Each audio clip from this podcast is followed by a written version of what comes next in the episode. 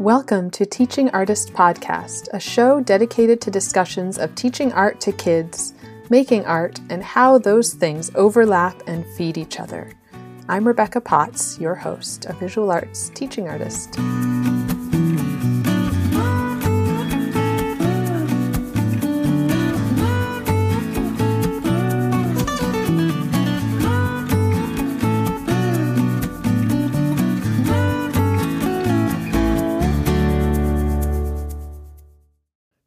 This week's featured artist is Matthew Lawrence.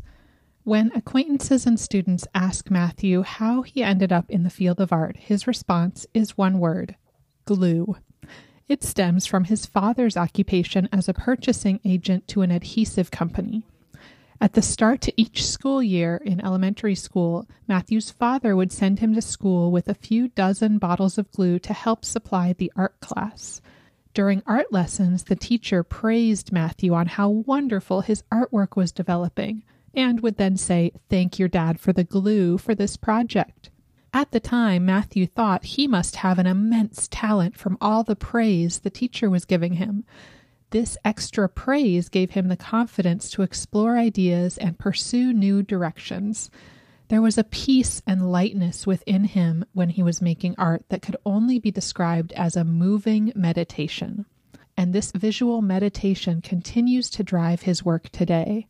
Matthew earned his BFA and completed the art education program at the School of the Art Institute of Chicago, and then began his career teaching in darkroom photography and studio art in the Chicago public school system. He loved being able to share his love for art with high school students, and he used his time during summer holidays to travel and expand upon his passion in art. In 2004, Matthew decided it was time for a change and he relocated to the other side of the world in Singapore, where he taught art at United World College Singapore. His ideas and influence expanded from travels within Asia, Africa, and Oceania. He also continued to dive deeper into watercolor, acrylic, oil, and mixed media work. In addition to living in Singapore, Matthew has returned to Europe and lived in Munich, Germany, and also Shanghai, China. He fondly recalls his time living in these vibrant cultures, but he always left his heart in Singapore.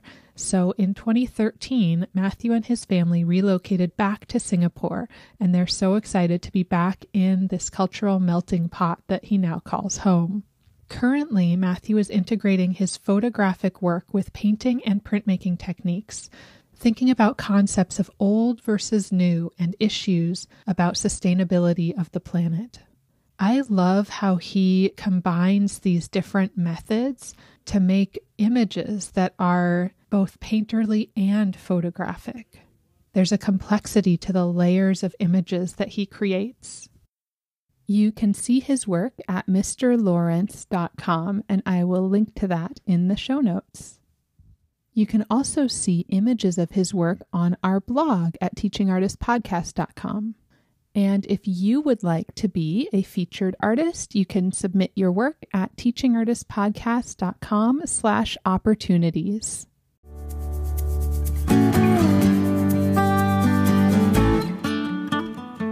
Priyanka Parmanand shifted from seeing art as a hobby to creating both a teaching studio and her own professional art practice. I loved hearing about her background in business and how it does and does not inform her work. She spoke with such encouragement about resilience. Don't give up, even when things are hard. Priyanka is a self taught artist living in Issaquah, Washington. While growing up, she frequently captured the world around her in sketches and paintings that spanned across various art forms. Little did she know that she would ultimately pursue her passion as a profession. She finally answered her calling in 2008 and immersed herself in studying different art forms. This process solidified her liking for abstract form that gave her the freedom to reflect her thoughts and emotions, which is not bound by visual reality. Priyanka has carved out a unique abstract style that is bold and vibrant. Her art is full of exciting colors and textures, which represent positive energy and spirit towards life. Her paintings are created mostly with palette knives and bare hands. She is a prolific artist in local exhibitions and loves being an art instructor in schools, local art galleries, and senior centers. Priyanka is the founder of Crimson Canvas Arts, a company that mentors budding artists. She believes that every child is an artist in their own unique way. If given the right guidance and opportunity, they will discover their creative world and experience the joy of making art. In today's busy world where art has taken a back seat, her goal is to provide children with age appropriate skills to nurture their artistic experiences. She believes kids need art to be future creative thinkers and problem solvers. I am here talking with Priyanka Parmanand, an artist and teacher based in Seattle now. Hi, thank you for having me, Rebecca. Yes, absolutely. I always start with the background and kind of how you ended up where you are and doing what you're doing. Could you share that story with us? Yeah, I will uh, share my artist journey with you if you don't mind. I'm a yes um, self-taught abstract artist and I live in the beautiful city of Issaquah in Washington State with my uh-huh. husband and two beautiful daughters, both in elementary uh. school. I was uh, born in India, lived there for about 25 years of my life, did my bachelor's in commerce, and then pursued masters in business management, uh, marketing and insurance mm-hmm. to be precise. Then I started my career in corporate world uh, in one of the Fortune 500 companies typical corporate job. Mm. Around that time, I met my husband, and after a few years, we got married and came here to United States as he was pursuing his MBA at UCLA. And this was in December 2007. Mm-hmm. About art, all my life, I loved art, and as a child, I was uh, drawing and sketching for as long as I remember. I would draw a little bit after school, during school, you know, on the last pages of my textbook and schoolwork. yeah, uh, my parents always uh, admired art as well in any form, be it visual arts, music, poetry. So while growing up, art was always a hobby, but that was just something I love to do, but I never thought it could be anything more than that, like not even in my wildest dreams. Uh, yeah, I didn't go to art school. Uh, and if you ask me why, even though I loved art so much, because first of all, where I grew up, the education system was designed in such a way that after elementary school, art was not even a subject. It didn't exist. In, uh, yeah. Wow it didn't exist in middle school and high school. So as a child, you didn't even know that someone can be an artist, you know, and I'm not exaggerating. Uh. so yeah, it was academics was a big deal. It was school was all about math, mm-hmm. science, and accounting, and the norm was the art is something you could do as a hobby. So it mm-hmm. never kind of occurred to me until later. I, I mean, I didn't have a choice. I it was not even a choice. And mm-hmm. I think if you're a part of a society or community when where everyone around you is pursuing their careers in science, engineering, medicine, so sometimes you don't even give yourself options. You just do what you know everybody is doing without questioning because mm-hmm. that seems to be the only right path. And so I followed along, and you know at some level, uh, we all, I think, uh, belonging is a basic human need. So to avoid that, I think anticipated pain of rejection, you keep following the path that society has laid out for you. So I did the same thing. Yeah, coming back to my moving to Los Angeles. So everything changed around that time. There was a period of time when I was not working because I just moved uh, to a new country. I'm settling down looking for a job. So I got a lot of time to think about what I really wanted to do, to analyze, to reflect. And that's when I met few artists and I was fortunate to meet this artist who later became my art mentor, Barbara J. Wilson. And she inspired me to immerse in studying different forms of art and pursue painting as a profession. So that gave me a platform to reflect on my thoughts and emotions in abstract form. And I think everything shifted after that. And then I pursued my passion in art as a career. That's amazing. Yeah. Yeah, to come from feeling like you couldn't pursue it to make and then making that shift. Yeah. To really like going after it is such a big change. It was. Yeah. And do you feel like having the um, marketing and business background was helpful in that? Um, a little bit, not too much. Uh, yeah. yeah. I mean, uh, when I paint, you know, you know how painting goes, right? You pour your heart in it. So uh, mm-hmm.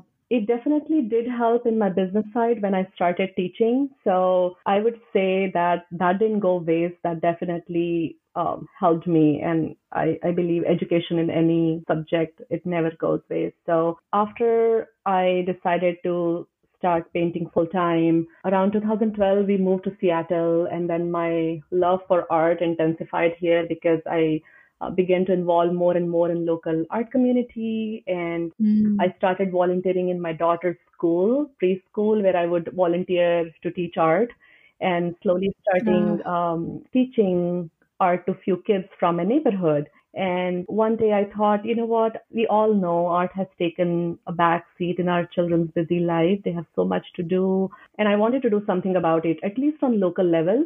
I wanted mm-hmm. to give kids a platform where they can learn some quality art lessons. So then I registered my company called Crimson Canvas Arts mm-hmm. with the mm-hmm. goal to teach quality art lesson much more Uh, then where kids can come and learn more than just copying a picture. So I converted my garage into a small art studio and started teaching kids after school. And one thing led to another. And over the time, I expanded and started offering my program as after school art enrichment in local schools in few different school districts locally and also expanded my team because I realized I can't run this alone. So um, mm-hmm. yeah, I have few wonderful women who help me. And last year we had over 10 schools and we tied up with local community centers where we offered our programs at senior center and we ran teen art uh, program and several such things. So uh, yeah, I think there my background definitely helped. Yeah, because that is one place where I feel like a lot of artists just have no idea kind of where to begin. Yeah. Maybe I'm only speaking for myself, but yeah, yeah, just knowing how to kind of get started and how to run an organization like that. Yeah, it was hard in the beginning, but as mm-hmm. I started and, you know, when I expanded my team, there were a few, I started volunteering and I started meeting people and started meeting like minded people who were ready to help me. So that kind of helped as well to run this entire thing. Mm-hmm. Yeah. And do you feel like having the organization and, you know, teaching and kind of working with all of the schools and organizations that you do work with, does that feed your art making at all? Or is it almost more, I, I don't know, I don't want to say draining, but is, is the art, is the, like the teaching side of it and running that business? It's, sort of helpful in your art making? Um, yeah, you could say, but I think my art making helps my teaching. I would say it the other way mm-hmm.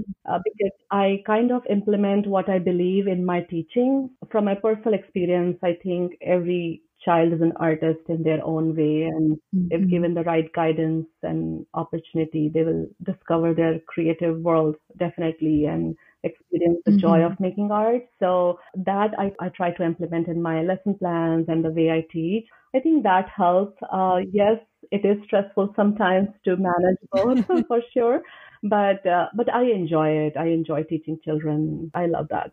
Yeah. And I love hearing too that your organization was born out of volunteering with your daughter's school and starting to teach, you know, neighborhood kids. Yeah. And another artist I talked to that maybe you heard was Chris Brandt, who kind of got started teaching the same way. Yeah, yeah, absolutely. It's so great to hear kind of just diving in because of parenting and making art on your own and saying like why don't the kids have this? exactly yeah i i realized that there wasn't much difference here schools lack art education and then mm-hmm. they do teach art but then kids can learn so much more on so many different levels by doing art so that was mm-hmm. not enough and I thought, okay, if I can do something at least at local level to start with, I should start it. Why to wait? And then it was just, uh, you know, I didn't give it much thought, and I just reg- I, I said, okay, I have to register my company and I have to start this as soon as I can. Yeah. And what do you feel like is kind of your style with teaching? You know, how do you sort of design your classes? Yeah, so my teaching style, I would say I love crafting stories about what I'm teaching and I chat with my mm. students. I make them feel comfortable about teaching art. I encourage freedom of expressions and, you know, imagination. I think uh, enhancing imagination is the key to teach art.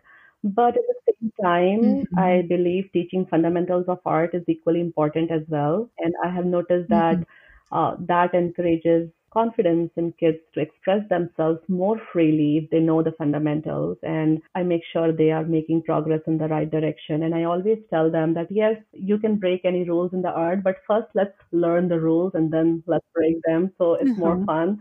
And that kind of makes sense to them. So yeah, I, I implement that in my um, teaching as well. And I love seeing how my students grow and change. Uh, I love that. Like learn the rules and then break them because that's something I've been told by, I think it was maybe a professor, but I kind of wish I had been told that at I a younger know, age. I mean, yeah, yeah I, I believe that in addition to freedom of expression, they need to know what they are learning. They need to know the fundamentals, the basics of art. And and once mm-hmm. they know after that, they are more confident to break those rules and say, okay, I know this is what I'm, you know, mm-hmm. uh, I'm supposed to do, but I'm not going to do that. I feel of doing something like that. So that totally makes sense after that.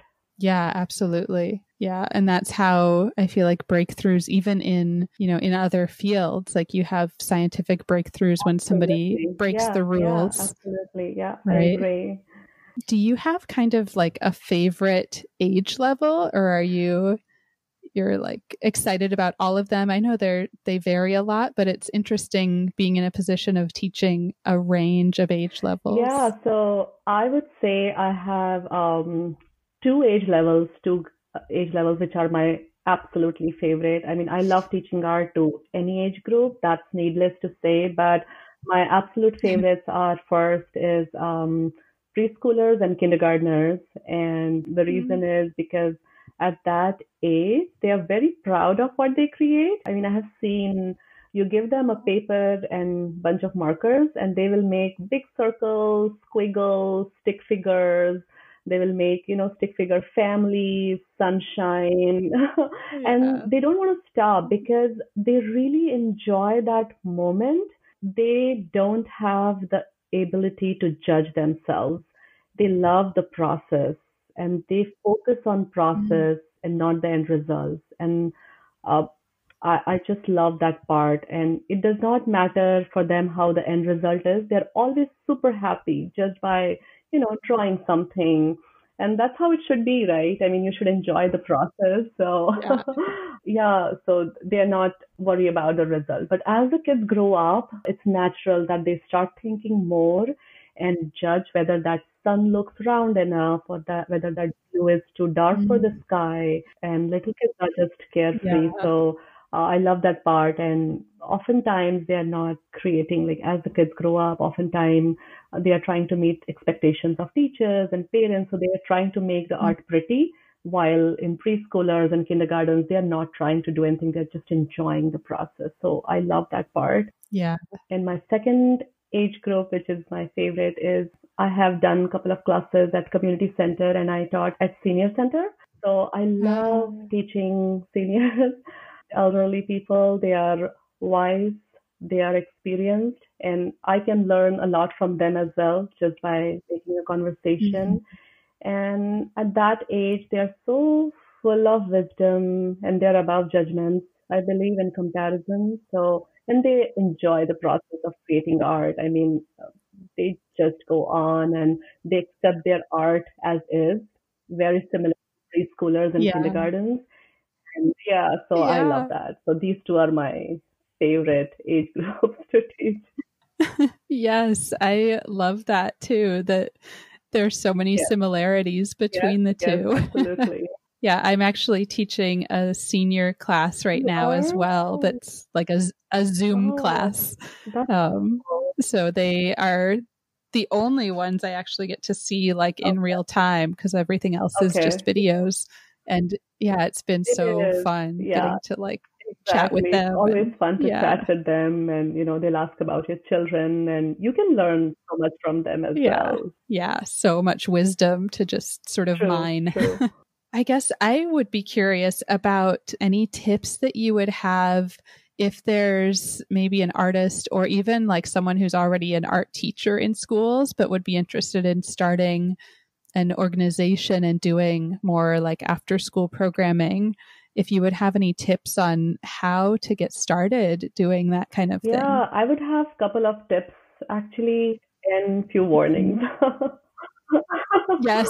Um, so I think my advice for new art teachers or somebody who's beginning to teach, uh, doesn't matter whether it's school or their private art classes, I would say the first year is the toughest. Mm-hmm. You will face challenges no matter how well prepared and ready you think you are. You will always run in situations and such problem you could never imagine. So I would mm. say don't give up. It happens. I mean, I'll give you an example. My personal example, when I started teaching, I have, you know, obviously researched and prepared my lessons and organized. And this is my first class. My table is all well prepared and I'm very excited and confident about my class. And this was for preschoolers. That was my very first class, which means uh. all of them were about four years old, okay? And wow. I bought um, beautiful aprons for my class. Um, and I had no idea that I would spend first 15 to 20 minutes of my very first class putting apron on each child. because, because they're four years old. I mean, and I didn't yeah. think that they would need help putting aprons on. And then after every five minutes, I was adjusting their aprons.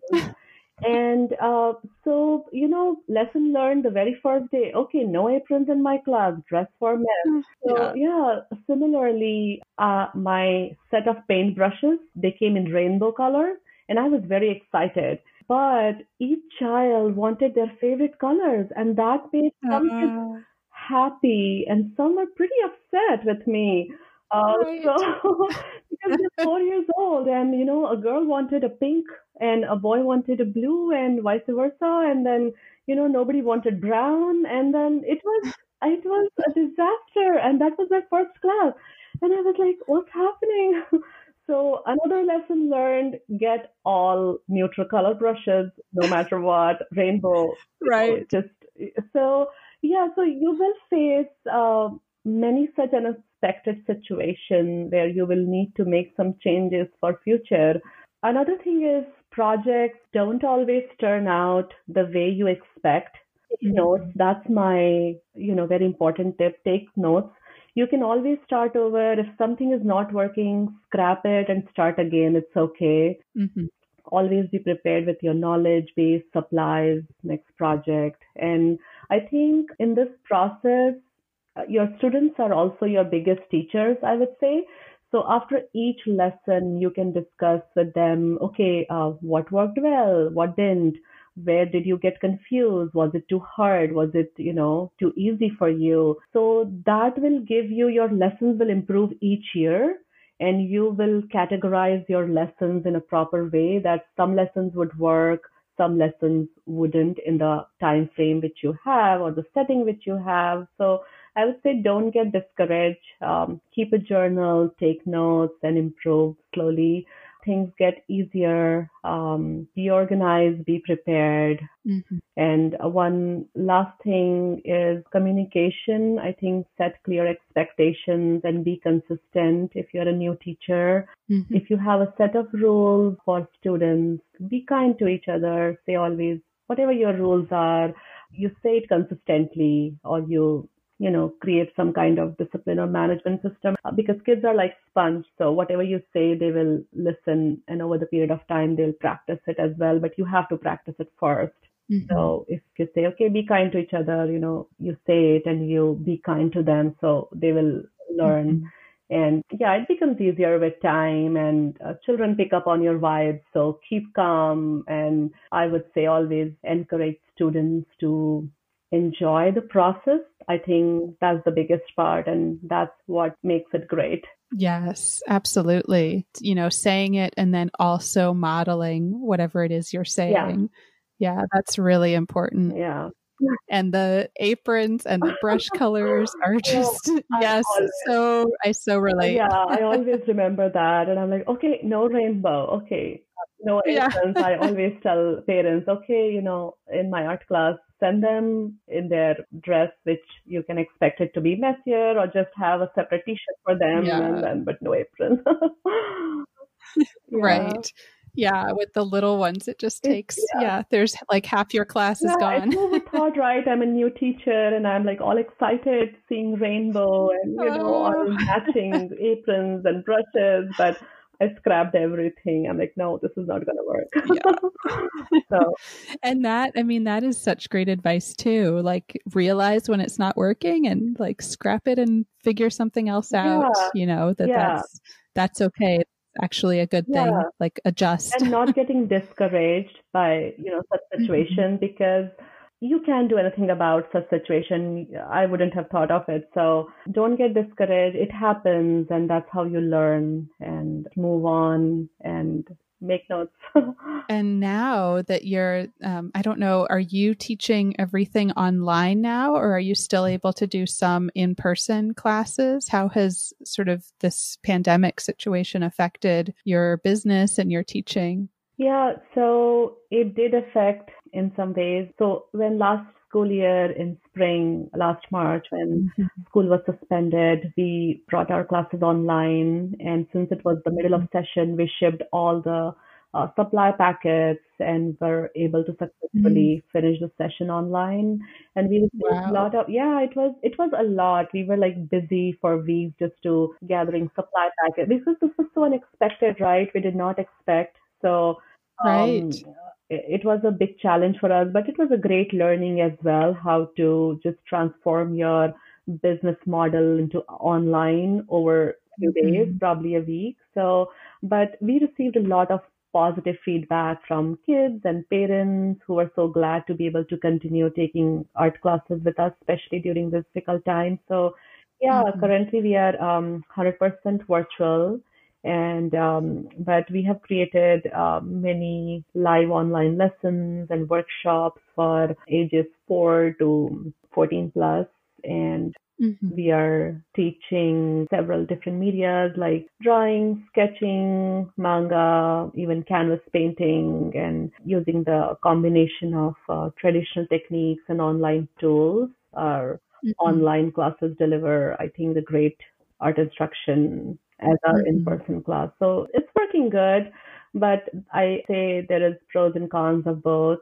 because in person you can actually make connection with children. Mm-hmm. But yeah, I would say there is some pros as well with online because I've noticed that many children who were not very you know who were shy or not comfortable speaking in the class setting now they actually talk to me and wow. yeah so it great yeah. and it's going well. Yeah, uh, that's good to hear and kind of impressive, like amazing that you were able to shift so quickly. Yeah, it was very challenging. We had to decide mm-hmm. what to do. We just couldn't shut the classes off because it was in the middle of mm-hmm. session and parents already signed up their kids and we needed to decide what to do because several of art lessons were not appropriate for say online setting.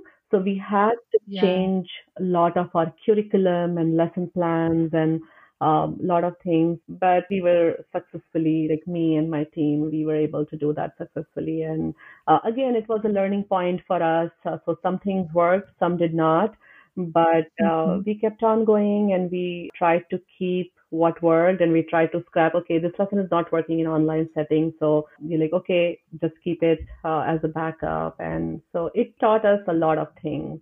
Yeah and are most of the classes you're doing now synchronous like in real time with the kids? Or is it mostly videos that you kind of send out like the asynchronous lessons uh, no we are doing the live class so i actually teach online, like live session. Eh, like real time. Yes, real time. Yeah. And sometimes, so we record the lesson, and sometimes if kids are not able to attend the class for some reason, we are also making YouTube videos for the same lesson. So we send them the YouTube video that, okay, you did not miss anything here's the lesson what oh, nice. So yeah, that's something new which we started this summer, making videos for students who couldn't attend or uh, for some reason their internet didn't work or so that way the YouTube videos would help them. So we are doing that and mostly soft yeah. classes. And is that all out of still your like garage studio or do you have a different um, location now? So um, my business model is I do teach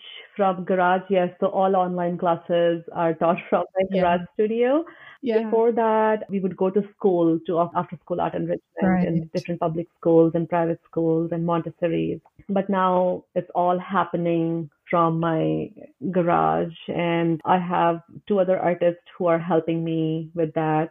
So some of the lessons they teach from their home studio. Uh, and is that also your art studio, like where you do your own artwork? Yes, that's correct. That's my yeah. garage, come studio, come classroom. yeah. yeah, everything. Everything, yeah. Plus my kids' hangout area, you know.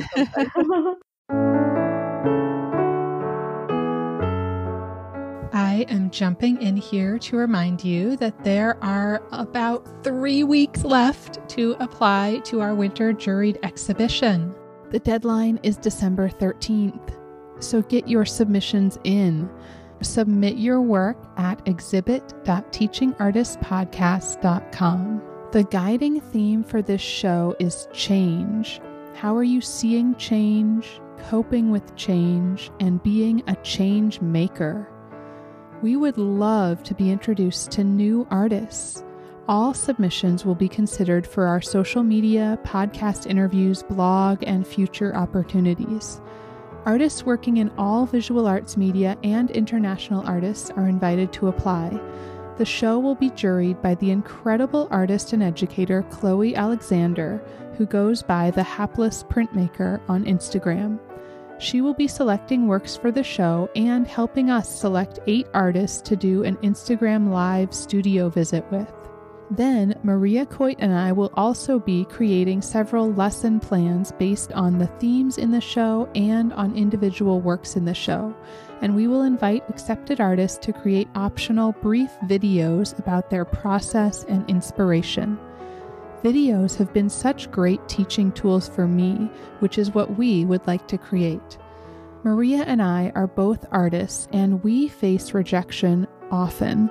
It's disappointing, but I also know that no one can get into every open call they apply to, so we just have to keep applying. As one way to give back to the artists who apply to our call and are not juried into the exhibit, We've asked our juror, Chloe, to offer feedback on all submissions. That's always one of the most frustrating parts of rejection for me the not knowing what I need to improve. Was there something I could do better next time, or was my work just not quite a fit for this show? Our hope is that we can offer some helpful feedback for all artists who apply. Our dream for this exhibition space, Play Plus Inspire Gallery, is that it showcases and builds up contemporary artists of all experience levels while also serving as a resource for teaching about contemporary art. We want to share your artwork and inspire young artists. We cannot wait to see your work. Submit your work at exhibit.teachingartistpodcast.com.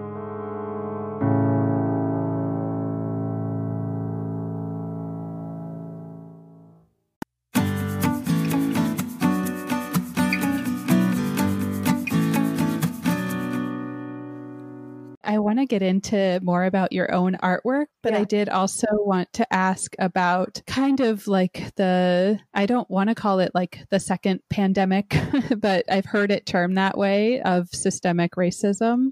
Yeah. Because it's, you know, it's not anything new, it's been going on for yeah. a very, very long time. But Absolutely. just if there's any ways that you work to address that within your teaching practice. Yeah, definitely. It's a issue which I think we all need to address at some point. It's a bigger issue, I think, about people of color, those who are not recognized so far. Mm-hmm. So what I'm doing is, and what my bigger goal is this year, is to incorporate the lessons which are not recognized yet. So not just from the famous artists, but also artists of color. So yeah. I have a favorite. Her name is Kara Walker or Kara oh, Walker. Yes. Yeah. She's New York based artist and I just love her. I love her art and I incorporate a lot of her art practice in my art and mm. lately I have told my students about her. She's known for her um, candid investigation of race and gender mm-hmm. and violence, violence through her silhouette figures. And yeah. we do, I incorporate that in a lot of my art lessons. If you go through my lesson database, you will see a lot of silhouettes ah. with children in it. Yeah. Uh, she inspired me to do that. And then I'm incorporating it more and more. So my goal is to just not Kara Walker, but a lot of other artists to incorporate they're like uh, Lorna Simpson or Julie mm-hmm. and you know, yeah. just I really like Lorna Simpson artwork. She's African American photographer and multimedia artist. So getting her artwork and incorporating that because I haven't seen her art lessons anywhere. So mm-hmm. I'm figuring out a way to work on that. She's well known for pioneering her work in conceptual photography. So finding ways yeah. to incorporate that in my art as well. And Julie Mehretu, she, she inspires me a lot. She was Times Magazine 100 most influential people of 2020. So I like her abstracted landscape on large scale. So I'm working on that as well. So yeah, it's, mm-hmm. it's very important to make children aware about such things and what can be better than art to tell stories yeah. through art. I mean, I think that's the best way children can understand and learn about what's going on and address the issue through art and express themselves through art. Yeah, absolutely. And those are three artists near and dear to my heart yes. too. Especially I love maps. So Julie Mehretu has been a favorite for a long time. Yes, I love it. But I like also the way that you're talking about incorporating their work in a way that really digs into like the concepts, the thoughts behind their exactly. work. Exactly. Yes. And then I think art is a subject where children can also understand and grasp more about race and gender and what's going mm-hmm. on. So I think that is the right way to address the issue, especially when you're talking to children about it. Yeah, in a, a way that you can empower them, like give them a chance to express themselves and their own experiences. Absolutely, yes. Well, I would love to now hear more about your own work. Do you think maybe you could describe your work for someone who hasn't seen it? Yeah, I would describe. Oh, it's hard, but um... I know. I kind of hate asking that question because I'm like, this is why we're visual. Like we can't. yeah, I think it's. I mean, I can describe it every day in a different way, but right. as a, a bigger picture, a high level picture, I would say my art is texture and surface are very important aspects of my art, no matter what I am creating. Mm-hmm. And I would say full of exciting colors and vibrant. No matter what I am making, you will find interesting textures made with palette knife and other things. I love to experiment, especially when it comes to textures. And I mostly work with acrylic paints and palette knife. And I say my fingers are my best tools. Yes. uh, yeah, I love that. And I work in um, um, simple, spontaneous way, moving back and forth very loosely across the painting surface using bold marks. And lately I'm working on abstract floral mm-hmm. series. That's my biggest series body of work so far. I name it hope because I think my art speaks my state of mind and uh, flowers, I think it signifies hope because um, the story behind it is seeds can do wonders like you plant bulbs on your driveway and then you wait for weeks and months sometimes with the hope that something will grow and then you see something green in your driveway and you know no matter in what mood you are you cheer up a joy and there is a hope. So, uh. so I think it's a celebration of human spirit and representation of positive outcome. It signifies hope for better tomorrow. Mm. So I think my art represents hope in tomorrow, hope in future.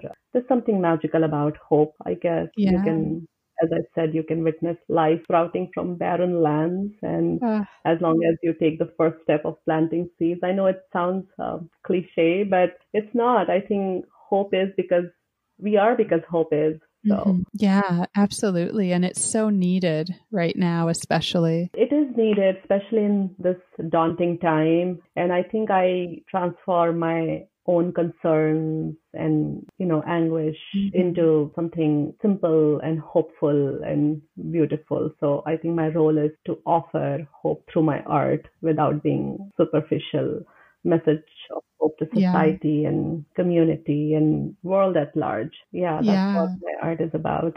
That's beautiful. And I see that like with just the bright colors that you're using. And I love looking at the flowers and how even, you know, your florals are like there's so many moments of real abstraction within them as well, which I really love. Thank you. All the sort of drippiness and texture in there.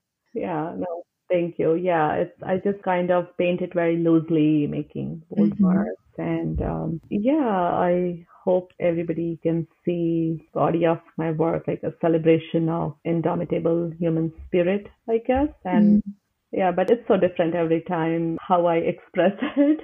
Yeah. Yeah, it's hard to actually describe your work when you have to do it because it's so much of yeah. it is abstract and depend on your thought process, mm-hmm. but this is in a nutshell. Yeah, I mean, I totally feel that as well. Now I've been recording some drawing lessons, and one of them was the goal was to have the kids really like draw sort of abstractly, but in a way that was. Yeah. calming so we talked about like let's just draw with oh. both hands draw oh, shapes draw circles that you're kind of breathing yeah yeah i love that lesson when kids draw with both hands. And then I've also told kids to draw with their toes, to put, you know, to just oh, uh, put pencils yeah. in between toes and just draw, just listen to music and draw with your toes. And that is, those lessons are so much fun and relaxing. Kids need that kids yeah such uh, things especially during this time yeah like as we do it i talk about breathing in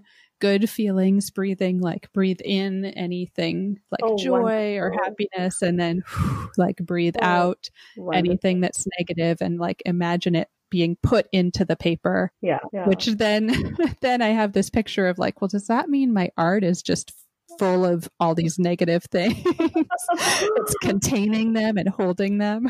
yeah, yeah. But That's, just that experience, I feel like that exactly. process can be helpful. Yeah, that process is definitely helpful for sure. I see a lot of positivity in your work and still just loving that sort of push and pull between realism and abstraction and yeah, all the textures. Yeah. I, I love yeah. that, that somewhere in between. And I, let it complete that you know that push and pull of colors i uh, let it complete by itself. So yeah. i don't force it where it goes. Yeah like each painting kind of has a mind of its own. Yes exactly. Uh, yeah and could you talk about the business side of art and i'm curious especially and i keep saying like you have a business background so you must be so great at this like how or whether you sell work and if you would have any tips for artists on that. Yeah, definitely. I have my art. I sell obviously on my website mm-hmm. priyankastudio.com and I also participate in local exhibitions and sell my art through that and I am always look out for the opportunity for call for art and if it mm-hmm. resonates my work I apply for that. Right now my main focus is more on my teaching to kids. Mm-hmm. So, but I always, you know, I'm actively involved in art community here in suburbs of Seattle, and I said I participate in events. Yeah. Uh, one thing I can say is it takes time to find the right platform for you to begin with. Mm-hmm. It takes a lot of time, and then I would say for some artists, one platform would work, and then for other, that platform might not mm-hmm. work. So I would say it's a very broad subject to discuss to sell art because first of all, there are so many different platforms and I would say over the period of time with your experience, what do you want? You will know what is the right platform for you. So I tried, for example, just to give an example, Etsy. I took some images and then I put my art on Etsy and I realized, no, this is not the right platform for mm-hmm. me because I did not know till I actually jumped in there and I actually realized because other artists around me were selling right from Instagram and Etsy. And I was like, okay, let me try. But then I realized that no, this is not for me because my art is more appropriate for say only sale through galleries or you know so exhibition because i cannot produce so much art mm-hmm. which can be reproduced and I can sell on a big platform. So probably that's not for me. Yeah. And my focus right now is the teaching side of my business. So I am focusing more on that part and selling only through exhibitions or local galleries or small art shows. That's my platform for now. But going forward, probably I will explore more platforms. But yeah, currently I think just doing small art shows and small call, call for art is my platform. And as I said, over the period of time, everybody will realize what works for them and what doesn't. Mm-hmm. But there is a right platform for each art, I believe. Nobody should get discouraged by saying that, oh, I did not sell anything over there. Uh, so maybe that platform is not right for you. So try another one. And it's a long journey before you find the right platform for you to begin with. Yeah, I feel like that's really helpful just to hear. It's not a one size fits all thing. Exactly. Yeah, I think you put it the right way. Uh, it's not one size fits all when it comes to art. So, yeah. yeah. Our work is also individual, like the stories we're telling and how we're producing our work, everything is just so individual that that makes sense. Exactly. Are there any sort of resources now that we've said, like, it's not one size fits all? Are there any resources that have been really helpful? Which maybe that's just like, you know, where do you find calls for art? Or is there any, like, I don't know, tips about like framing and shipping and that kind of thing that might be more universal? I would say resources, what helped me the most is if you are, and maybe it's, uh, you know, it's not something new which I'm telling, but I think actually going to art events helped a lot and subscribing for newsletters from local art store or um, local art galleries or say artist events, podcasts, or there are so many mm-hmm. local artists or international artists. So going to their websites, learning from them and subscribing to their newsletters because they can teach you so much which you cannot actually just Google it. That I think that helped a lot because you read something that's different and when you actually somebody telling you what worked for them is very different. Mm-hmm. So what worked for me is actually listening to different local artists in art events or opening receptions mm-hmm. for artists and then they would talk to you that oh okay you know um, i met so many curators through such art mm-hmm. events and then i subscribed to their newsletters and now that's how i know what's going on also, definitely, I would recommend to look for your local art magazine. So, for Seattle mm-hmm. Art Magazine or whatever your local art chapter is. So, definitely uh, taking a look there because that's something you start with local and then slowly you progress. So, mm-hmm. that's something which is really helpful. Uh, so, yeah, that's something which helped me a lot. Just listening from artists, and then that's how I started going to opening receptions and then artists would tell me that what, where they apply and what they do. And that's how I know what works locally. Because uh, to be very honest, I had, you know, as I mentioned before, I did not have art background right. and I did not know any curators or artists personally, like zero. And it frightened me. Yeah. I, I mean, I like the idea of art, Despite not knowing anything about the world of galleries and museums, my resume did not show any art school degree mm-hmm. and it alarmed me because I had nothing and I did not know how to approach artists or curators or gallery or whether to approach them or not. I thought, oh, maybe I shouldn't because I don't have art background. And I knew how to make art, how to create, and that was it. I did not know how to sell my mm-hmm. art or where to teach art. But I realized it was more of a self doubt. And as I said, there's a platform for every art and it takes time to find the right platform for you mm-hmm. because you know once i started that i mean it's funny because then I started applying for juried exhibitions and it's funny because all my self doubt was gone because I they started accepting my art uh, and I was like, oh okay, maybe I was wrong about yeah. it. Maybe I should approach them. So yeah, I would say that definitely talking to local artists and uh, not having that self doubt mm-hmm. can remove your biggest barrier if you remove the self doubt and just start approaching galleries and just you know just be open about your artwork what you do what you believe in and what your art is all about just email them and then you would be surprised to know that they do uh, you know reply back to you. They are interested in new artists and you never know who will like your art. So definitely keep trying. You never know especially for beginner artists you never know what can work and sometimes you think that, you know, that gallery is not approachable and probably I shouldn't apply there because only experienced artists are accepted there. It's not true. I mean, just approach them, talk to them, and then one idea will lead to another. And then that's how you will find your right platform. Yeah. And about uh, framing, so most of my arts are unframed, but there are some watercolor art which I frame and then I strongly believe in supporting local businesses. Mm-hmm. So I go to my local framing shop and they actually talk to you and they would find a, a, right solution for you if you are on a budget or if you want something specific. And they will definitely go out of the way because you both are supporting each other in a yeah. way. So I'm very big for supporting local businesses. Yes, yes, absolutely. And kind of trusting the experts. Like if you don't have framing experience, trust someone who has yeah. that that expertise. Yeah, exactly. Yeah.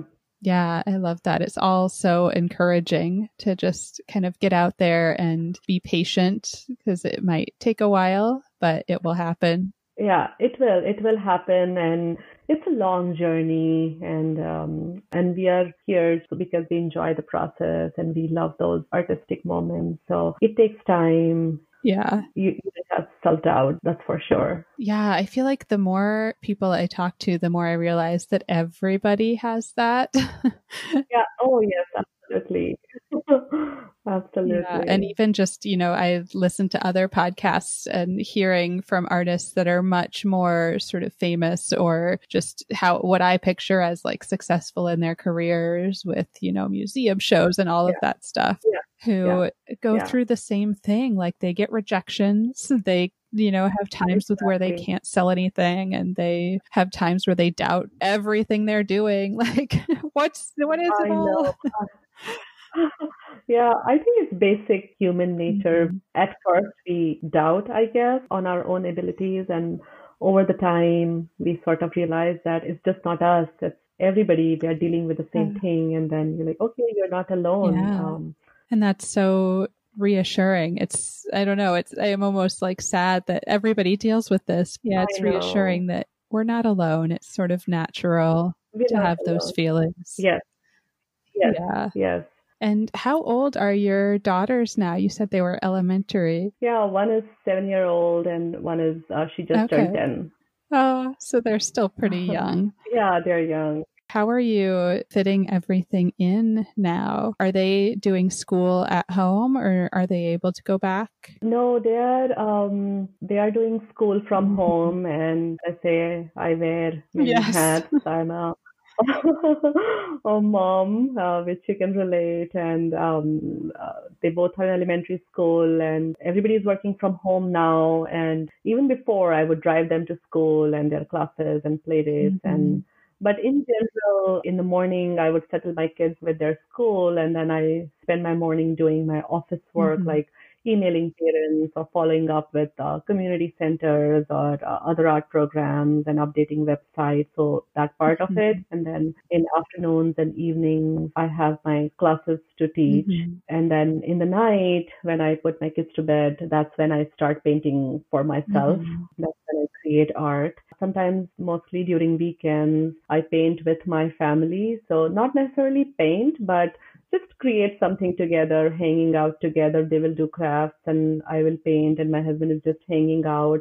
So, you know, we we discuss uh, business together, art together. So they're a big part of my journey and we share that creative space together. So I want them to be a part of what I do. I enjoy spending more time with that, them together due to you know, online school. But at the same time, you know, life gets busy because everybody is happening in the home. And sometimes there are days when I cannot do my paintings because other things come up. And then there are some days where I would just paint morning, afternoon, evening. So it's really different. But I think we are all learning. We have all learned a lot during this daunting time. Yeah, definitely. and I have a couple of just kind of fun get to know you questions. Yeah. So, one, what are you curious about right now? I would say I'm reading and researching or maybe seeing documentary a lot about a lot these days about social media technology mm and it made me curious. Do we have control over technology or does it have control mm. over us? Uh, so, uh, no, jokes apart, I'm really curious on, you know, how to create resources on my website to make lessons. And I realized that in this pandemic, the world is small because, you know, now I can reach children from different parts of the country and yeah. I can actually teach them lessons because it's all virtual online. So I'm actually curious about the technology and media right now. And even, you know, there's the potential to reach kids or, you know, people all over the world too. Exactly. It's kind of yeah, amazing. Yeah. Amazing and scary at the same time.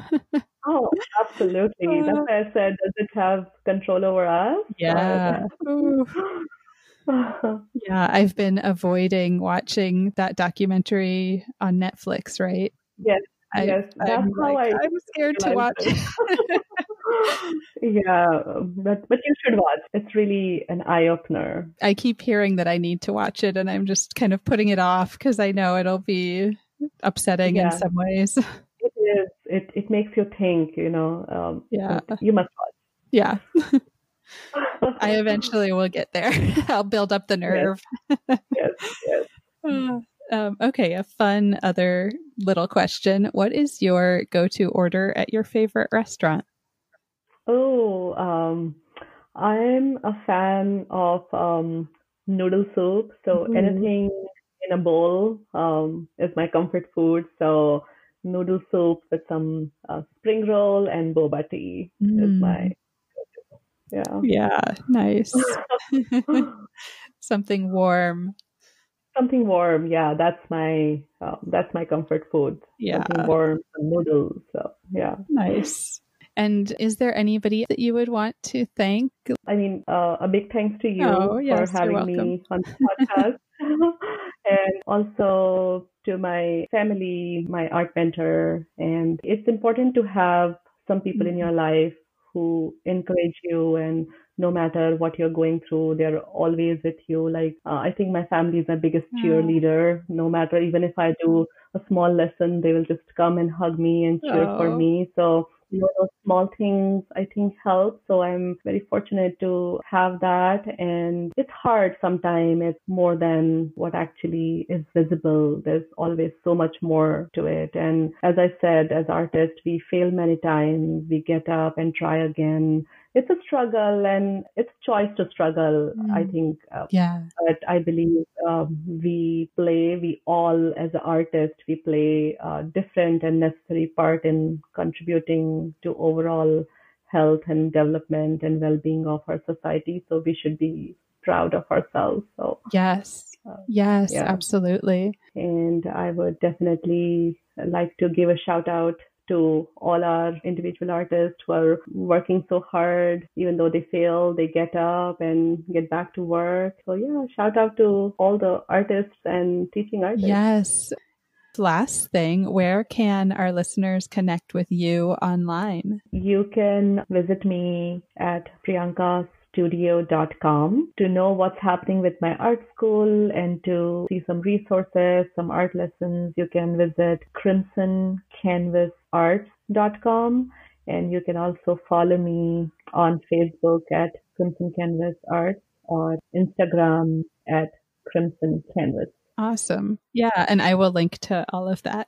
Great. Thank you. Yeah. Thank you so much, Priyanka. This was really encouraging and hopeful to hear. No, thank you, Rebecca. Thank you for your time and thank you for having me. It was great chatting with you and discussing everything, what I've, uh, you know, my journey and everything. It, it was a great experience. Yes. I feel like your story is very inspiring. So thank you. Thank you. Thank yeah. you for your kind words. yes. Ah, what an encouraging and inspiring conversation. I loved hearing Priyanka's background and how she pushed through self doubt and continues to do so in her art practice. Thank you so much, Priyanka.